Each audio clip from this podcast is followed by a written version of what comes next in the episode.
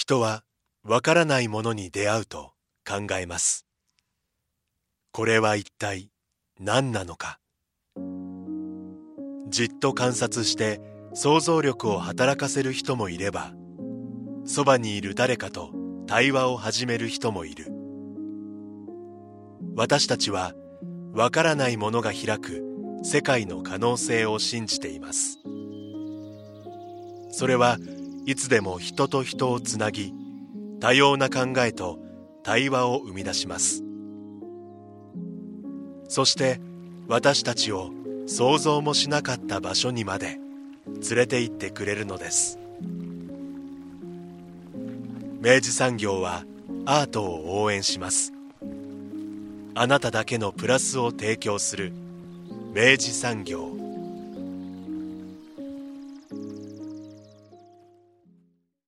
明治産業プレゼンツアワーカルチャーアワービュー今週は大川市立西暦美術館で開催中の企画展未来への視点ボリューム2シリーズ1生島国吉展異界人の肖像を特集していきます。当番組プロデューサー三好です。おはようございます。おはようございます。はい大川市に行ってまいりましたが。ねあのー今ちょうどあのそのまあ僕らが初めて行く施設になりました、大川市立生力美術館というところに行ってきたわけですけれども、えっと我らがこの番組ではもう本当におなじみのうん。生島くん生島国吉さんがはいですね、お世話になってます。はい、あの今回まあ個展をしているということで、うん。あのそのご縁もあってあのご取材させていただいたわけですけれども、うんあのまあご取材させていただいた後のもう単館としましては、うん。あの非常になんて言うんでしょうその大川市立生力美術館という、ん。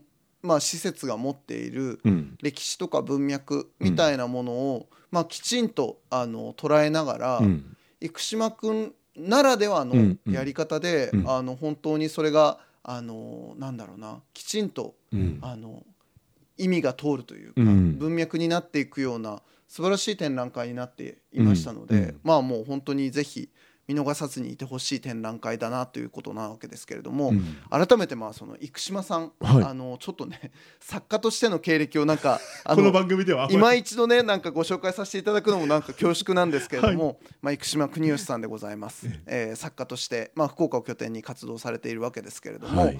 えーまあ、武蔵美を、まあ、武蔵武蔵野美術大学を卒業後、福岡を拠点に絵画をはじめパフォーマンスやインスタレーション作品など、まあ、積極的に発表されていて、うんあのまあ、代表的なお仕事たくさんしてらっしゃるんですけれども、うん。中でもやっぱりここ最近のあのトピックで言えば、うん。まあ、2014年にねまずそのディオールの,、うん。あのまあ、クリス もうあの世界的なブランドであるあのクリスチャン・ディオールの,、はい。あのディオールの特別展のうん。エスプリ・ディオールというですね、うん。えっとまあ、その展覧会でクリスチャン・ディオールの、まあ、肖像画を手掛けたと。いうことで、えっと、実はその絵がですね、うん。あの去年かな、うん。えっと、まさしく、えっと、東京都現代美術館でうん。改めて開催されていたクリスチャン・ディオール夢のクチュリエっていうですね、うん展覧会であ今年去年から今年にかけてだな、うん。うんあの開催されてた展覧会で今一度その作品が、まあ、展示されていて、はい。まあ、非常に本当にまあその展覧会も含めてですね、うん。もう一度注目が高まっている、まあ、その最中の生島君でもあるわけですね。うんうんでまさしくそうやってまあ本当に福岡からあのーまあ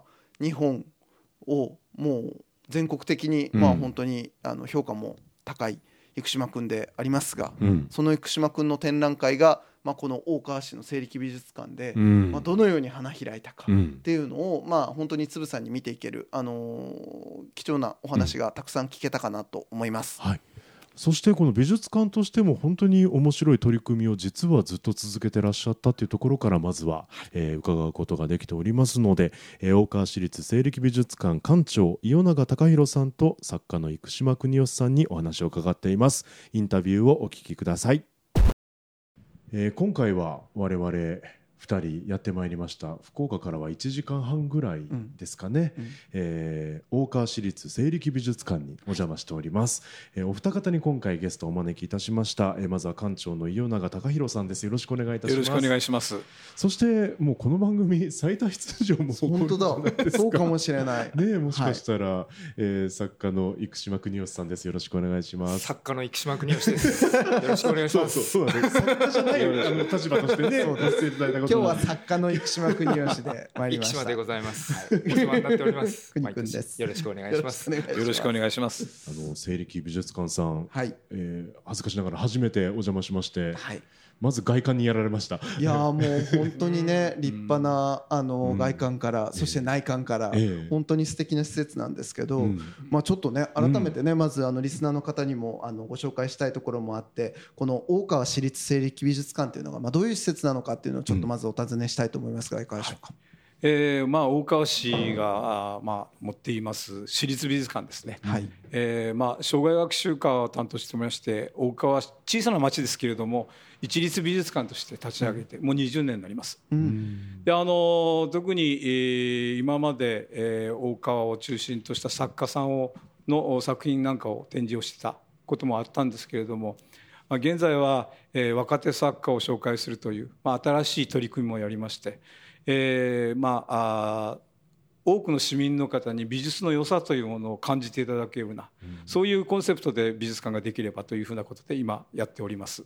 はい、美術館としてはじゃあ20年そうですね。大川市立美術館としては20年、うんうん、であのそれ以前は、えー、昭和31年から昭和61年までえー、西暦酒造が行っていた大川、えー、西暦美術館としてありありましたですね。まあ、あの歴史的に見るとその辺りが一番非常に重要なところになりますけれども、まあ、発祥としましては、えーまあ、ここはあの明治41年に中村綱治初代の西暦酒造の社長でありましたけれども、まあ、この方があこの洋館を建てて施主となって建てられたとこなんですけれども、あの彼がえー、ここの西暦美術館あ失礼しました。酒造会社を立ち上げた時に、うん、えー、まあ一つのこう目玉となるということに、えー、ここに作家を呼んで作品を書かせると。ということになりまして。アーティスト・イン・レジデンス。そうなんです。の施設だそうなん。えー、この中村綱治氏は社長であったにもかかわらず、まあ、いろんなところでこの大川市の、まあ、町を、まあ、発展的なことで、えーまあ、取り組んでた例えば、えー、奨学金を出したりとかね、うん、それからあの高校を建てたりとか、うん、えー、学業面についても非常にこうサポートするとか、うん、まあまあ、未来に向かって、えー、大川市を立ち上げていくような、まあ、そういう思いも結構あってその財力もしっかりも,、もつぎ込んでたと,、という部分もあります。と合わせて、えー、その中村綱治の義理の父親となるのが実はその、まあ、後にお話しさせていただきますが三谷雄心という、うん、えー、有馬藩の御用絵師でありました、うん、えー、最後の御用絵師だったんですけどそれを義理の父に持つということになった、うん、ですからあの当然、えー、ここの洋館が立ち上がった時に、えー、作家を呼ぶ要するに絵描きを呼んで、うん、えここに作品を作らせるという、まあのが必然的にこう出てきまして、はい、そこに呼び寄せられたのが実は、えー、青木茂だったということになる、うん、もう日本のそうです、ね。えー、ちょうど、えー「海の幸」とかね、はい、書いて、まあ、有名になったんですけども、まあ、天才画家と言われたんですけれども、えー、まあえー、そういう青木茂に対して衣食住も与えて、うん、そしてそこで作品を書かせるということをあの、まあ、お願いするわけですけども、うん、青木はそれもえーまあ、受け入れていただいて、うん、であの、えー、酒蔵をアトリエにする、うん、そして、えー、場所を提供して8か月間ここで滞在をすると,、ということになるわけです。で、えーつくえー、作り上がった作品、えー、制作した作品が「漁夫番記」というそれと、まあ「月下大戦」という素晴らしい作品をもう制作するわけですけども。そういう流れの中で実はその美術との関わりというのがこうスタートしていくというななってきますね。すごいですね。だから日本の美術史のまあ非常に重要な作家のまあある意味その重要な時期を、あの実はこの大川のまあ西暦酒造が持っていたこの洋館が 支えていたっていうことですね。そういうことなんですね。すごいですね。これはだからまあその当時まあひょうたんの間というのが実はここにあったらしくて。うんえー、そこにはあのお酒が飲み放題、まあ、酒屋だったということもありますけれども、はい、要するに、えー、まあ、大陸的な考え方を持ってたんでしょうね。やっぱり来るものは拒まず、うん、まあ、いろんな人を受け入れた。そういう、まあ、あの社長だったらしい、うん、ですからあのいろんな文化人がそこにこうより集まってくる。でそこで、えーそのひょうたんの間というところでお酒を飲みながらいろんな文化談義をする。うん。でですからそのこここに来てたのは坂本半次郎も来てたし、まああの後には古賀春江とかね。うん。近代洋画の、お主たる作家さんたちがここに集まってきて、まあこういう交流を深める。と同時に、えー中村綱治その次のあの代になります中村稔二代にわたって作品を購入をしていくということになるわけです。この場所でですね。すごいですね、はい。まあだからまあ、パ本当に、トロンになっていくわけです。そういうことですね、うん。重要な文化サロンでありかつそうです。まあ本当パトロンギャラリーであったっていうことですね。すね。すごいえー実は先ほど言いましたように義理の父親がここがあの三谷家の、お有馬藩の藩主、あー失礼いたしました。御用絵師最後の御用絵師と三谷雄信である、これはこの三谷雄信はあの中村綱治の義理の父親ではありましたけれども、実はこのもう画家としてももうすごい立場であったし、えー実はこの三谷雄信もいろんな逸話が実はありましたね。あのー市最初の久留米市議会の初代市議議議長になるという。ほう。うん。政界にも出て。ええ。その前のその前は、えー実は、えー中えーまあ御用絵師があが江戸が倒幕した後に、はいえー何をやったかというと彼は、えーちえー明前高校で久留米の、明前高校で美術教師をやった。ほうほうん。でその時に西洋画と水墨画ををまとめた新しい、えー美術指導をしているというこれが非常に評判を生むという、ほそれも、まあ、ありますけども奮本の中に、うん。彼がこう書いてるんですけどもね、二点投資図法みたいな形で書いてたりなんかしてるんですけどそれを新しいえー美術指導として教材として彼は、あのーまあ、発掘してるんですよね。うん。そういう意味で、えー教師として非常にこう名を馳せまして、それが今度だんだんこう政界へと要するに引っ張られていく、そして、えー久留米市の議長までなっていくという、すごいですね。はい、だからそういう意味で非常にマルチな人間だったわけです。うん。でも絵はずっと描き続けてきてる、うん。素晴らしい作品もたくさんもう持ってて、ですからあの、えーある意味えー教育者であり、うん。そして、えー先ほども言いましたように、まあ、あの政治家でもある、うん。と合わせてえー今度は、えー郷土史家の面も持ってる、研究をするという面もありまして、実はそのお散逸していった粉本三谷家の粉本をですね、あの全部彼は、えー芸術的価値をおはもうまあ最初にこう自分が分かって全部集めてきてる。うん。それが彼のもとに集まったのが4600点以上集まってる、ん。それを彼はやっぱり一つのお資料として全部、えーまあ、集めてきた収集していった、そういう収集家でもあったわけですね。うん。でその作品を、えー自分の義理のお息子でありました中村綱治にはい。上等していくという、うん。ですからそれが今大川に残ってるのはそういう意味になってくるなるほど。うん。ですから彼ら2人がなければ、うん。ここでやっぱ作家が集まることもないでる、ええ。ななかっただろうし、うん。なおかつ粉本がそういう形で、えー残っていくというのもなかったと思いますね。うん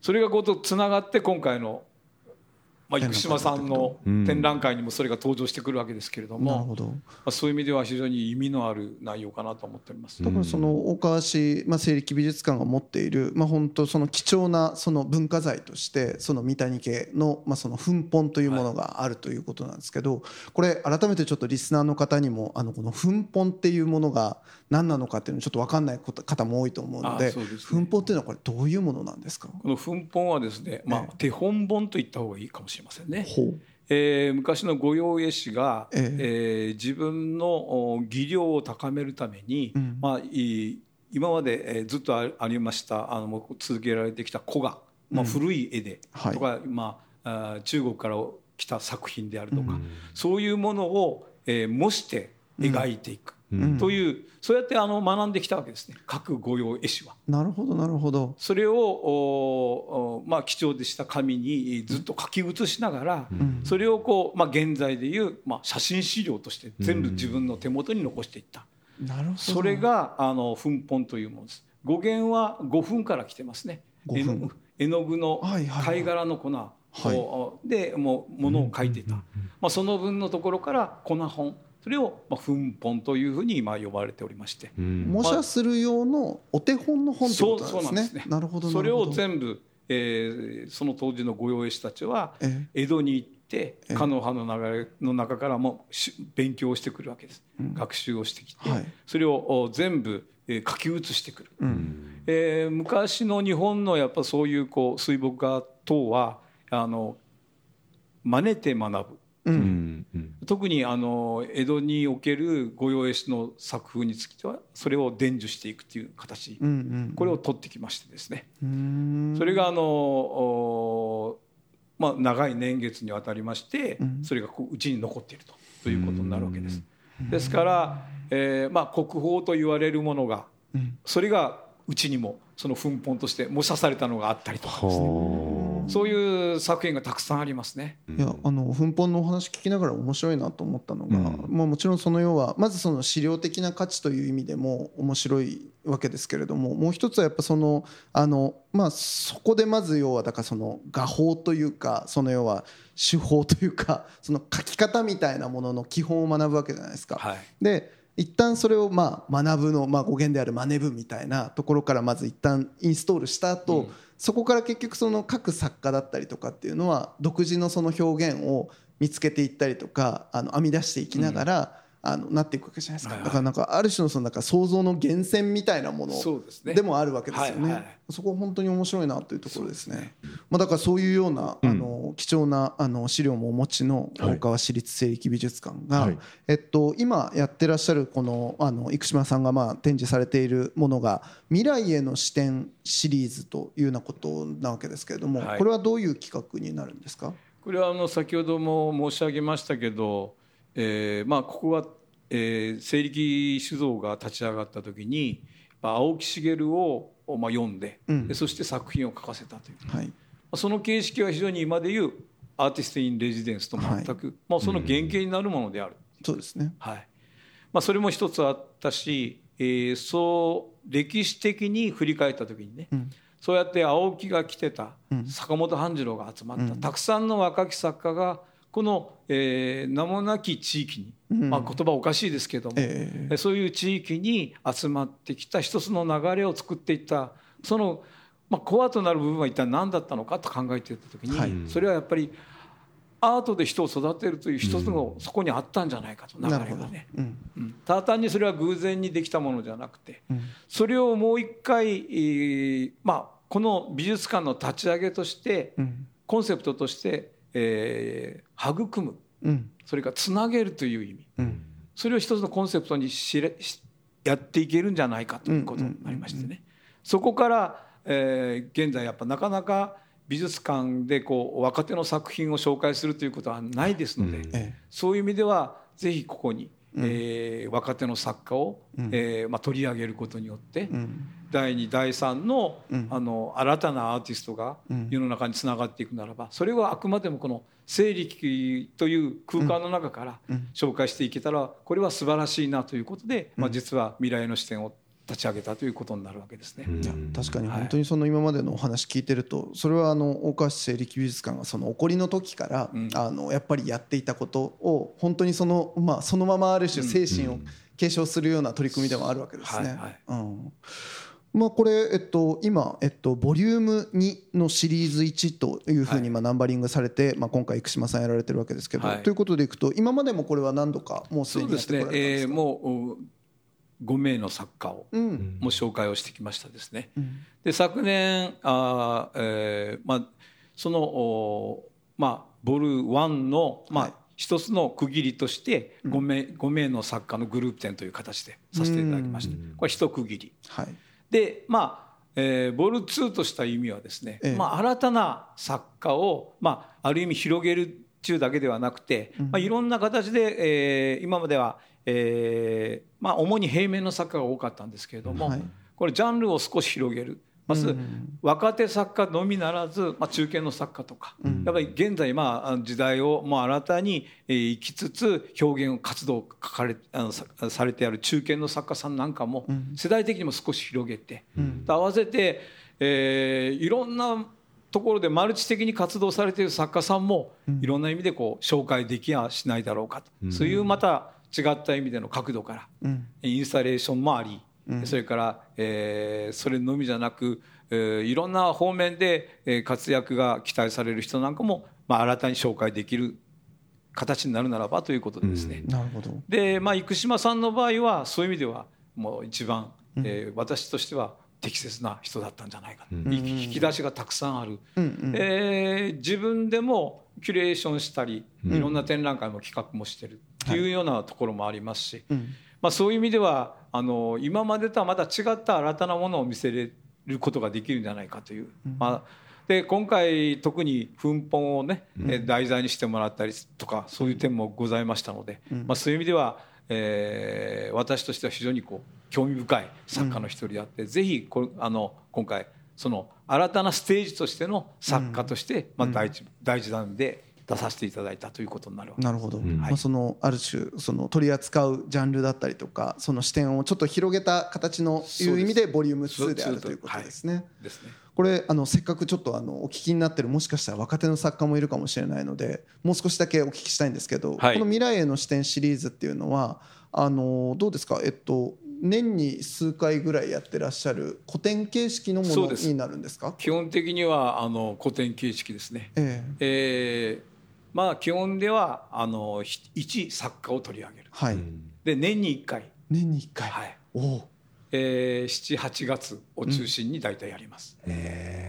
まあ、これは、まあ、あー夏休みになるということもあります、うんうんうんうん78月はね。はい。だからあの地元の中学生とか、うん。若い人たちも来ていただく、まあ、そういう意味ではそういう若い作家の作品を見ていただくそういう時期的にも、まあ、その時が一番いいんじゃないかということもありまして、えーと合わせて、えーワークショップをしていただいたりとかね、うん。作家を知るための、うん。うんトークショーであったりとか、はい。いろんなイベントを取り上げること、うん。と合わせて、えー大事なことはあのーやっぱり長い、うん。まあ、大体約48日間うん。に約2か月間の展覧会になりますもんね、はい。やっぱりじっくり見せるということ。うん。そこに、えー作家を丁寧に取り上げるということがやっぱあー今は一番大事なんじゃないかなということですね。はい。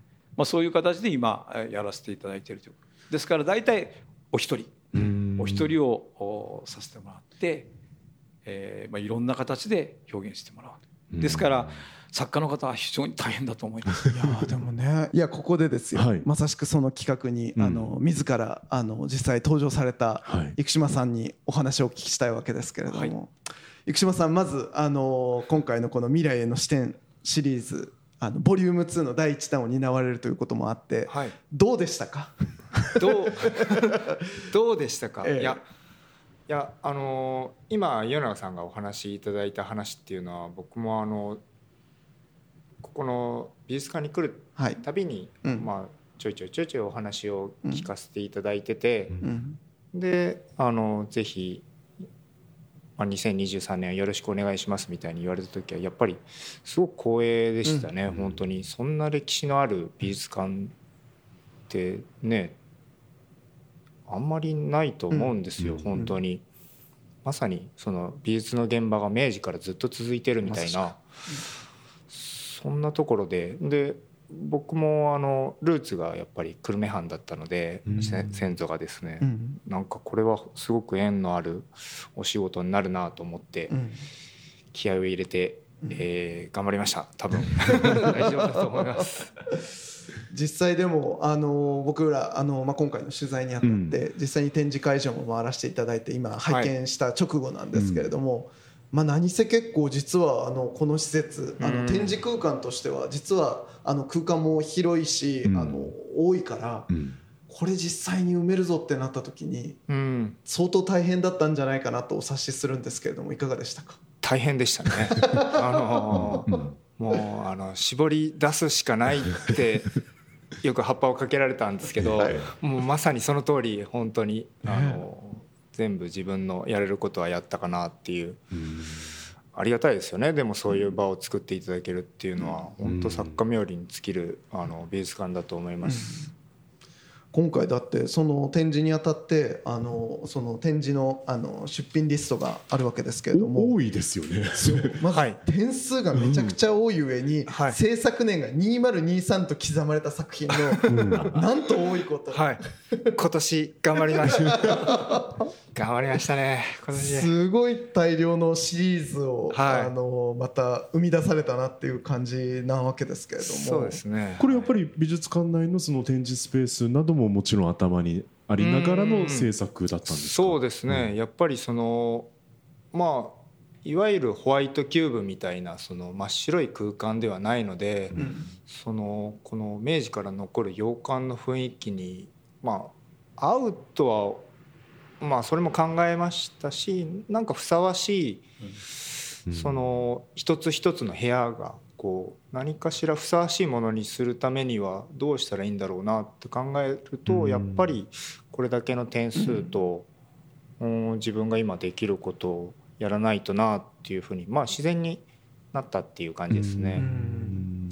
あのまあ、かなりの本当にこういくつかの、まあ、シリーズというか、えっとまあ、ブロックで見ていけるようなあの構成にもなっていると思うんですけどあの一個一個のそのなんだろうなその着想とかっていうのはやっぱその、まあ、今の質問にもちょっとつながるかもしれないですけどその空間見てであこここにはこういう作品があるといいなみたいな感じで編み出していったりしたのかあるいはなんかその。まあ、いろんな多分潜り方はあったと思うんですその土地の歴史だったりとかご自身の個人的なそのルーツだったりとかいろんなものはあると思うんですけどそれぞれどんな風に見つけていったのかなみたいなのってなんかお話しいただけたりしますか？あのーまあ本当に井永さんが館長されてからその現代美術の作家さんをここで取り上げられる機会っていうのが増えて、僕も何年か前からあの結構通ってはいるんですね。でその度ごとに本当にその部屋のその構成も全然違うし、まあ、もちろん作家さんが違うんであれですけど、あの映像があったりインスタレーションがあったり、うんまあ本当ちょっとしたあの立体があったり今回みたいに絵がバーンってあったり、もうありとあらゆるその方法がうんうんうん。出し尽くされており、まあ明治からねやってますんで、はいはい。その蓄積っていうのがすごくて、うん確かに。これはいかんぞと。僕はもうちょっとやそっとじゃこれ。はい、なのであのまあ制作年がその2023年になってるっていうのは実はその構想の方がめちゃくちゃ長かったんですよね。うん。考える時間とかリサーチの方が、うん。まあお話もらったのはおそらく去年の今頃だったと思いますけど、1年のうちにやっぱまあいろいろもありましたけど、うん。プライベート的なことも。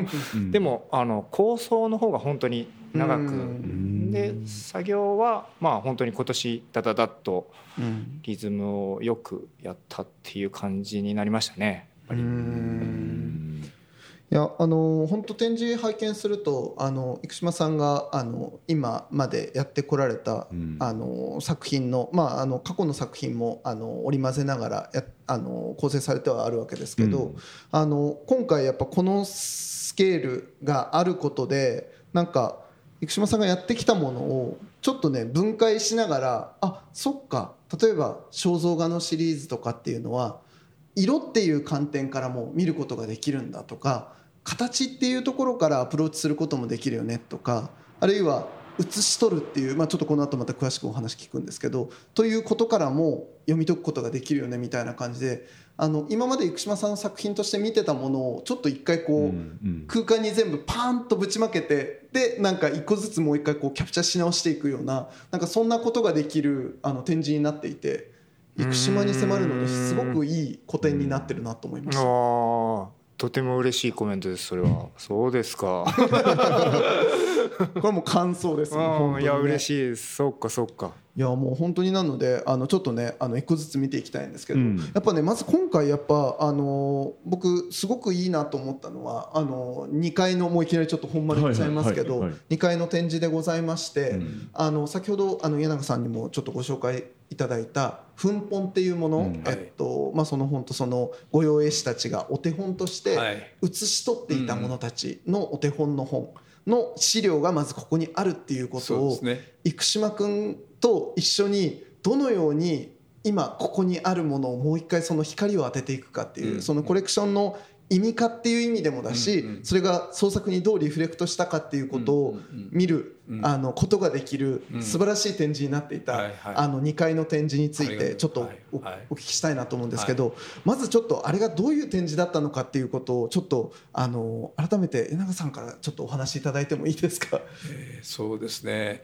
まずあの今回テーマにはい粉本を使用するというかね、えこれを活用していただくという分については私としても非常に素晴らしかったというのが一つ、はい。まあ、本人からそういうふうな申し出を受けた時に、うん。これはちょっとまあちょっとね言い方があれですけどもちょっとこう運命的なね、うん。うん流れ的にもう非常にこう必然のあるようなやり方っていうか考え方でもあったと、うん。それでそれがうまくうまとまれればこれは、えーその粉本がうん。もう一度新たな再発見がでできるぞという、うん。そういうふうな意味としては私として非常に嬉しかったわけなんですけど、で、えー今回その展示を、えーい実際ややらせてもらってね、うん。一緒にこう見る中で思ったのが彼本来がやっぱ持っているものうん。というものが実は粉本とやっぱ非常に共有するものがあって、なるほど。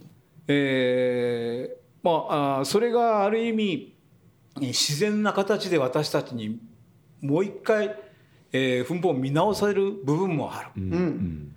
えーまあ、歴史的なものであるとかね、うん。やっぱ水墨画としてのものが現代とこれほどマッチするのかということもある意味証明をしてくれてんじゃないか、うん。まあ、そういう意味ではあの、まあ、見ていただけるのが一番かもしれませんけれども、彼の持っているそのおドローイングの内容とかね、うん。それとかあの、えー圧を感じないうん。筆跡とか、うんうんそういうものは非常にこうお共通するものがありますね。うん。ですから2階のお作品がざーっと並んでるものの中に粉本も実はおいあの存在してるんですけれども、はい。何ら違和感なくそれがうん。え一致してマッチしてると、本当にそうですね。それとね圧がないどんなに大きな作品でも彼の中には、そういうものとしては私は非常に素晴らしい内容になっているんじゃないかなというような感じしますね。なるほど、ありがとうございます。あの生島君にもぜひちょっとお聞きしたいんですけど、そのまあ、あの今のお話にもあったように、その粉本をあのまあある種モチーフとして使ってみたいっていうことをまあご提案されたってことだと思うんですけど、はい。それってもともとどういうことがやりたいと思ってその粉本を使ってみたいと言ったんですか？あーえっと実は多分去年その粉本を使った展覧会っていうのをここでされてたんですよね。でその時にうん。やっぱりその粉本から立体にするみたいなあの展開があったりとかして、うん。でそこで初めて多分僕はここにその粉本のコレクションがあるっていうのを知って、でもともとそのうーん戦前の小学生のあの学校の課題を自分の作品に取り入れたりとか、うん。なんかいろんな人の作品を、えっと、自分の中に取り入れるっていうことをやってたんで、うん。これすごくあの自分もやってみたいなうんうん割と素直にその時にうん。思った記憶がありますね。でやっぱりその展覧会のお話いただいた時に「あれは使えるんですか?」って聞いた時にもうあのデータベースとして全てうん。もう残ってるんです、うん。残ってるかファイリングされてるんでうん。それを全部見せていただいて、うん。その中からあのピックアップして、うん。あの取り入れたっていう感じですね。実際にその粉本のあの絵たちを見たときにあのどどうでしたか？いやあの今話してた通りそのお手本であってそのなんていうんその作品っていう感じでは作ってないんですようん。ね。そのドローイングっていうのかな、うん。まあだから試し書きみたいな感じでうん。こう上下逆さまになってたりとか、うん。なんか手が変なとこにいっぱい書いてあったりとか、はいはい。顔だけ抜き取っていっぱい練習してたりとか、うんもうすごくそのあのれ練習練習してるんでしょうね、うん。そのあのなんかあの作業の内容がよくわかるっていうか、うん。でそれは本当になんかあの自分も絵描きとしてその昔の人たちのそのこのなんか苦労だとか楽しみだとかがもう直接伝わってくるような作品なんですよ全部。でもうそれに本当感動してなるほど。でもちょっとありえないような構図だったりとかするんで、うんうん、これ本当に今自分がその全く文脈なくそういうもの、だから原画どうだったのかっていうのは知らないんですよね、うん、ただそれだけ残っていて、うん、それ見た時にすごく面白いドローイングだなって単純に 思えるっていうかすごく魅力的な。うんあの紙切れだなっていう、紙切れなのがいいんです。紙切れなんですよね。だからそれがえー、軸になってるとかそういうもんじゃなくて、そのままの、まあ、要するに紙質そのままに描かれてるものが、それがこう折りたたまれた状態で4600点あるという状態なんですよ。ね、なんか継ぎはぎされてて、で今回その自分の展示に入れたあの原本も、あの一緒に学装の作業をさせていただいたんですけど、もう本当ペラペラの紙で、もうちょっと触るのが怖いぐらいなんですけど、なんかそこにこう本当に歴史を感じるじゃないですけど、その人たちのその実際のね手触りみたいなのが伝わってくるっていうのはすごく。うん、もうなんか作家としては本当に幸せな、なるほどな。時間でしたね。なるほど。だからまああの、でそれをある意味その自分のあの絵に取り入れてでその自分の、まあ、新しい作品としてもう一回その画面に定着させ直すっていう、まあ、だから写し取ってで、まあ、それをこう味付けするというか、うん、もう一回こう要はその、ね、完成させるっていうプロセスはどどどんなどんな作業になるんですかそれは？なんか。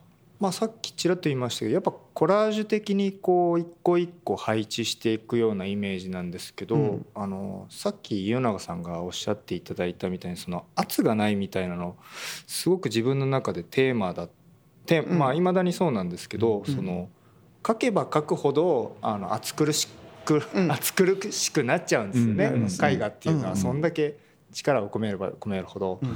でも自分はそういう絵をあんまり見たくないし作りたくもない時に、どんだけその自分の思い入れみたいなのを入れないようにでもその画面の強度として素晴らしいものを作るかってなった時にその何をどこに配置するかでそれをどうやって描くかっていうことすごく大事で、でそれをこうすごくあのじっくり今回やらせてもらったっていう。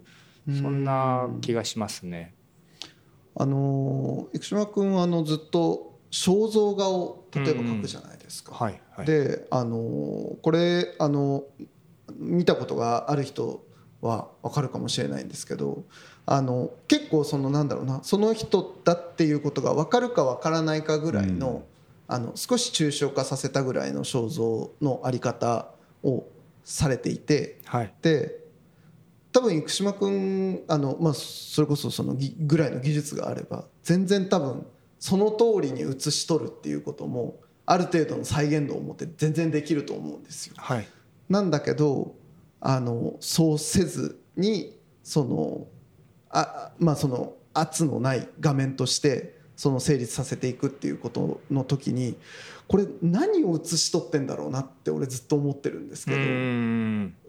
なんかそれは多分でおまけにこのモチーフとかっていうのは別に目の前にいる人間を描いてないっていうことじゃないですか、はい、写真とか、ね、写真とかインターネットで調べた自分と無関係のモチーフをあの肖像として描くっていうことをやられてると思うんですけど、はい、この画面は何を写し取っているんだっていうことを、はい、あのそのね、粉本からの写し取りっていうことも含めて、はい、実は結構つながるものがあるんじゃないかなと思ってこれ聞くんですけどこれ何を写し取ってるんですか？いやこれはねいまだに分かんなくて本当教えてほしいんですよね。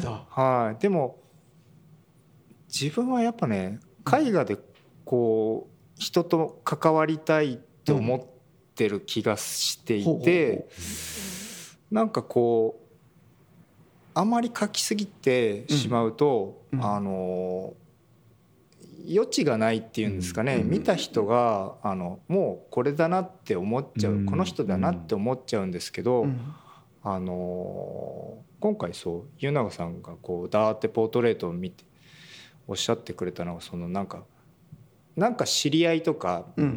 あのなんか知った人が一人いる気がするみたいな、なんかそういうふうに見えるみたいな。まあ、うん。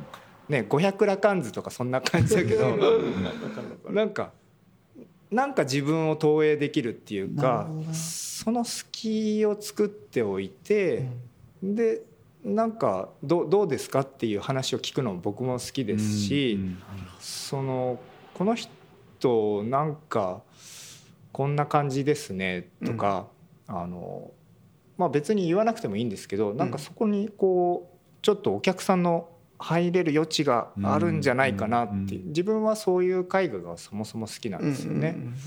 あなんか誰なのかっていうのはあんまり重要じゃないなあっていうふうには思ってて、うん。それがその奮本シリーズとどう接続するのかっていうのはちょっとまだ僕には分からないですけど、はい、ああでもなるほどな、まあ、だからその生島君の肖像画っていうことで言えば本当に今言ってくれた通りあの特定の誰かをその通りに描くとかその人の印象をただその画面に再現して定着させるっていうことではなくってむしろそこにありえるかもしれないこうマルチなこう可能性というか、うん。複数の可能性をいかに一画面にこう同居させるかみたいなうんことの方をやってるっていうことなのかな。そうですね。だからあんまりその表情が分かんないようにも描いてますね。そのうん。悲しいとか怒ってるとか楽しいとか、うん。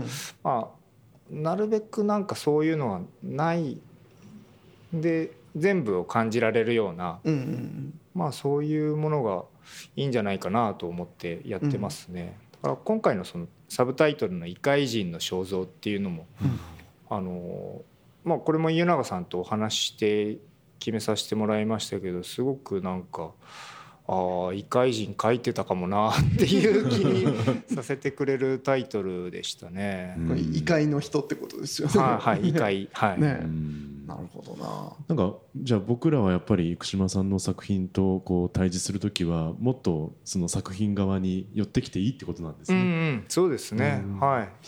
なんかその複数の可能性が同居する画面みたいなことでいくとその粉本の要はあの写し取ったいろんななんか角度からいろんなあの手の跡が残っていてであのい要はなんかいろんなじじ時間が記録された一画面になってるわけじゃないですか。なるほどなるほど。ね、みたいなことともしかしたらなんか重なる部分があったのかもしれんと今ちょっと話を聞きながら思いました。ほどです、ね。画面のあり方として、うんうん要はいろんな思考とかいろんな時間とかあのいろんな手の作業の後のバリエーションが一画面に定着してしまっているうんあの粉本のあ。り方といろんな可能性に開いていきたいうん固定したくないっていうその生島君の肖像画がうん。似ている部分があるかもしれんとちょっと思った。なるほどですね。なんかやっぱり自分は絵画ってすごく芳醇なものだと思っているので、そのなんか潤いみたいなものとか広がりみたいなもの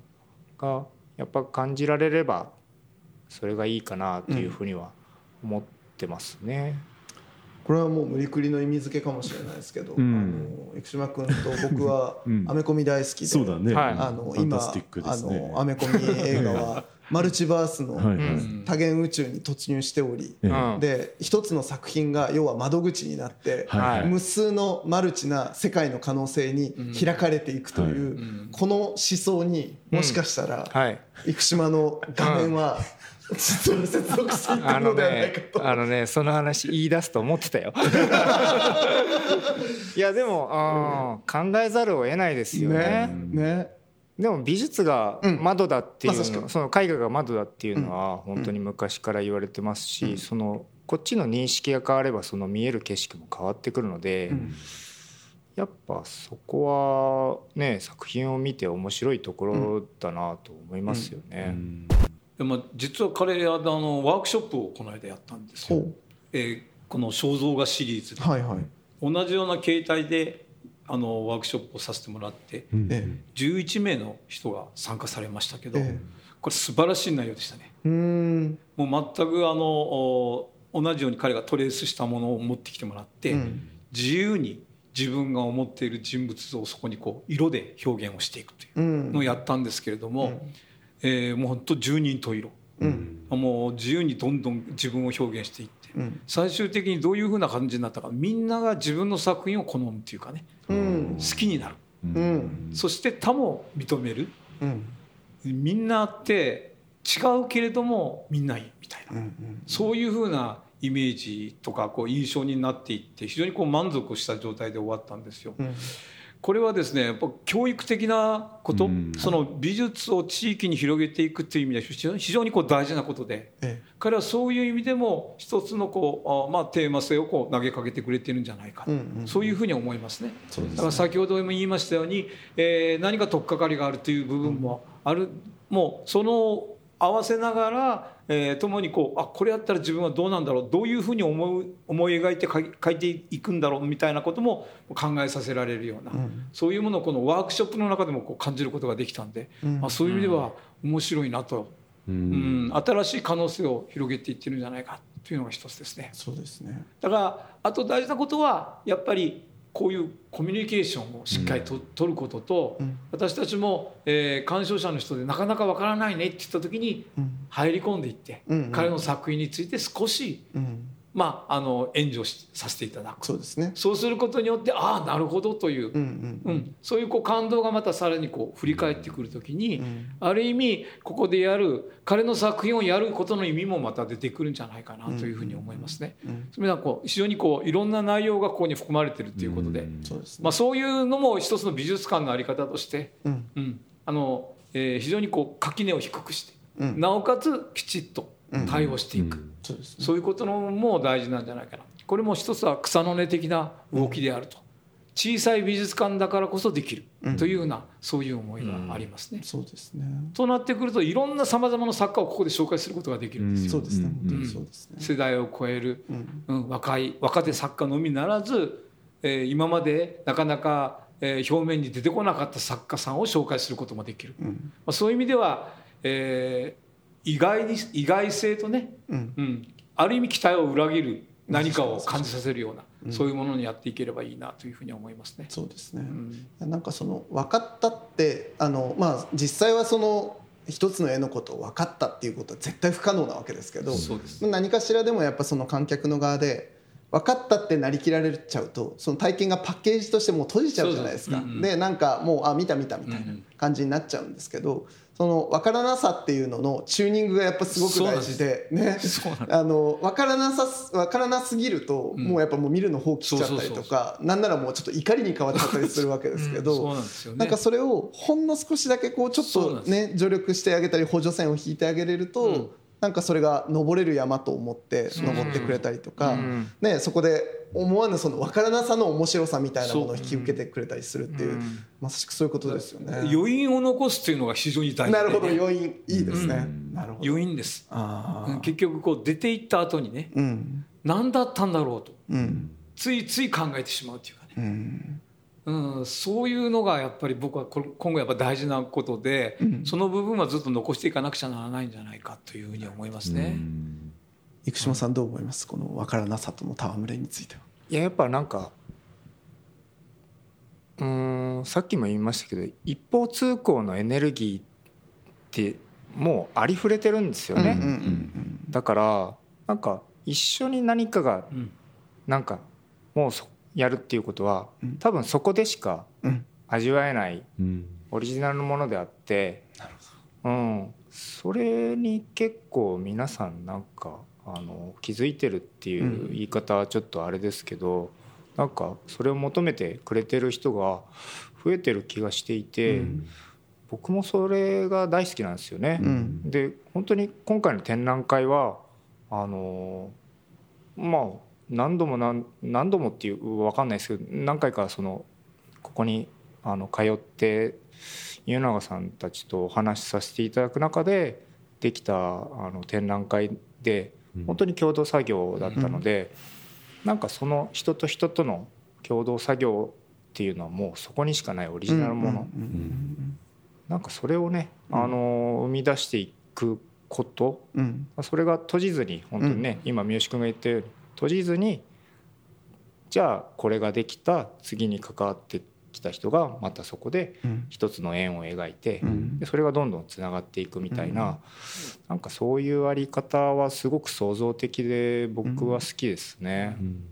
それを媒介するものとしてそのまあ生島君の作品たちがあるっていうことなんですよね。うんうんそんなもんですよ本当に。うん。美術館の立ち位置としてはしっかりサポートしていきたいと、うん。そういうことですよね。うん。これをやってほしい。これをしてくれじゃなくて、そこから作家が出たものを共に考えて、うんうんうんそしてどう広げていくか、そうですね。その中に十分僕たちができることは何なのかっていうことが、まあそういうまあねコミュニケーションの中ででき出来上がってくるもの。うん。ですからまあ終わった後作家も私たちも共に喜ぶことができるっていう、そうですね。うん。まさしくこの規模であればこそその一人一人のお客さんに、うん。まあ、丁寧に大切にあの寄り添ってお話もできるだろうしその対話の補助線を具合を見ながらね出し引きしながらできるでしょうし。はい。まあ、まさしく本当にだからこういう施設の役割というか使命みたいなものがそこにそうなんですよね。あるのでしょうねきはい。っと。うん。それをまあ今後まあつなげていければと。そのまあ前面に出るのがこの未来への視点であるし、次につなげてくれるといううん。新しい作家の人たちが生まれてきて、また新しい時代をそれを作っていけば、まあ、青木茂の2代3代が出てくるいやということになる本当そういうことんですね。でそれの答えは本当にその5年10そうなんです年みたいなレベルじゃないわけですよね。そうなんでも共にあの時あの時代歩いて歩いてたと。えそこにあの作家たちがうん。展示をしてたんだというのが語られるようになると私たちとしてはもう最高の、ね、シチュエーションなんじゃないかなというふうには思ってるんですけど。明治産業プレゼンツアワーカルチャーアワービューエンディングの時間となりました。まああの話の中でもね何度もあのおっしゃってましたけどやっぱりこの美術館でこの展示っていうのがもう本当に素敵でしたね。なんか本当にその、うん。まああのねまあそのサイトスペシフィックに、うん。まあそのレジデンス施設に向けて作品を作るっていうこと自体は、うん。まあやることかもしれないんですけど、うんやっぱその現地に行って実際にその作品目の前にしてその空間の中で体感した時に、うん。こんなにフィットするかっていうぐらいやっぱり、うん。うんうんあのちゃんとそこがそれが見事にその通りに成立していたっていうことは、うん。やっぱり本当にまあ生島君の実力でもあるし、うん。場をちゃんと場とちゃんとこうしているそのまあ場自体の力でもあるっていうことも含めて、いうんやなんかすごいもの見ちゃったなって感じはありますよね。ねえ。いやしかもですね実はあのこれあの放送日がまあ8月えっと13 13日日ですね。はい。なんですけれどもうん。えっと翌週のうん。8月20日うん。日曜日にはうん。えーなんとギャラリートークお。自己の表現について語るうん。えー生島君によるですねうん。えっとギャラリートークが予定されております。うんうん。お時間は14時から15時半。はい。えーそのえーファシリテーターとしてうん。福岡県立美術館学芸員の藤本さん。はいはい。そして、えー作家の生島君、うん。そしてフリーライターのうん。佐藤航さんと、うん。えー僭越ながら三好剛平もですね、はい、お邪魔させていただきまして、はい。四つどもえで、うん。あのー生島君をですね掘って掘って掘りまくるというですね。あのーまあ、ギャラリートークになる予定でございます、あのーまあ、30名の定員ということで、まあ、要電話予約ということで、うん。満席になり次第締め切りということにもなっておりますので、うん。ぜひあのあの気になる方はですね、うん。大川市立生力美術館、えー清い力の生力です、うん。えー大川市立生力美術館を調べていただいて、うん。えーそちらにちょっとご連絡もいただければなというふうに思います。あと今回嬉しかったのがやっぱ生島さんはそのご自身の作品を通してあの我々と対話を求めてらっしゃるってのがうん、すごくご本人からもあったんで、本当だね、うん。ん。なんかあいいんだって思いました。うん。なんかねやっぱその作品のあり方っていうのもね、うん。本当にその要はもうこれが答えじゃっていう出し方もあれば、うん。本当にそのお客さんと一緒にねこう見つけていくような、うん。あのなんならそれを答えを固定しないっていうことも含めてね、なんかあり方はあるなということでなんか極めて生島君らしい、うん。あの答えをたくさん聞けたのも本当にあの嬉しい回になりましたですね。ねえ。うん。さあ会期は？はい。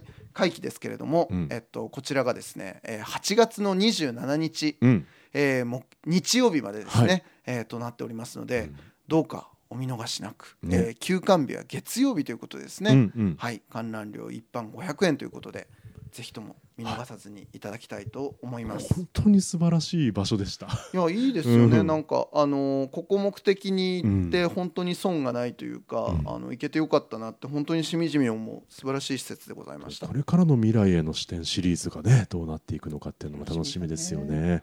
ぜひお越しください。アワーカルチャーアワービューはラジコのタイムフリー機能を使ってもう一度聞くことができます。詳しくはラジコで検索してください。そして番組の特集はポッドキャストでも聞くことができます。Spotify ほか各チャンネルで随時更新しています。詳しくはラブ f m のホームページから確認してください。そして皆さんからのメッセージ、レビューは随時お待ちしています。761アットマークラブ FM.co.jp まで。お送りいただく際はタイトルか冒頭部分に Our Culture, Our View 宛て、もしくは頭文字を取って OCOV とつけて送ってください。三好さん、今週もありがとうございましたあ。りがとうございました。Our Culture, Our View ここまでのお相手は佐藤智康でした。また来週。お引っ越しに伴いガス電気を使いたいまたは止めたいとお考えのお客様お引っ越しが決まったら明治産業へご連絡をアプリからでもインターネットやお電話からでも24時間いつでもお受け付けいたしますお引っ越しのガス電気のお問い合わせは明治産業までご連絡をあなただけのプラスを提供する明治産業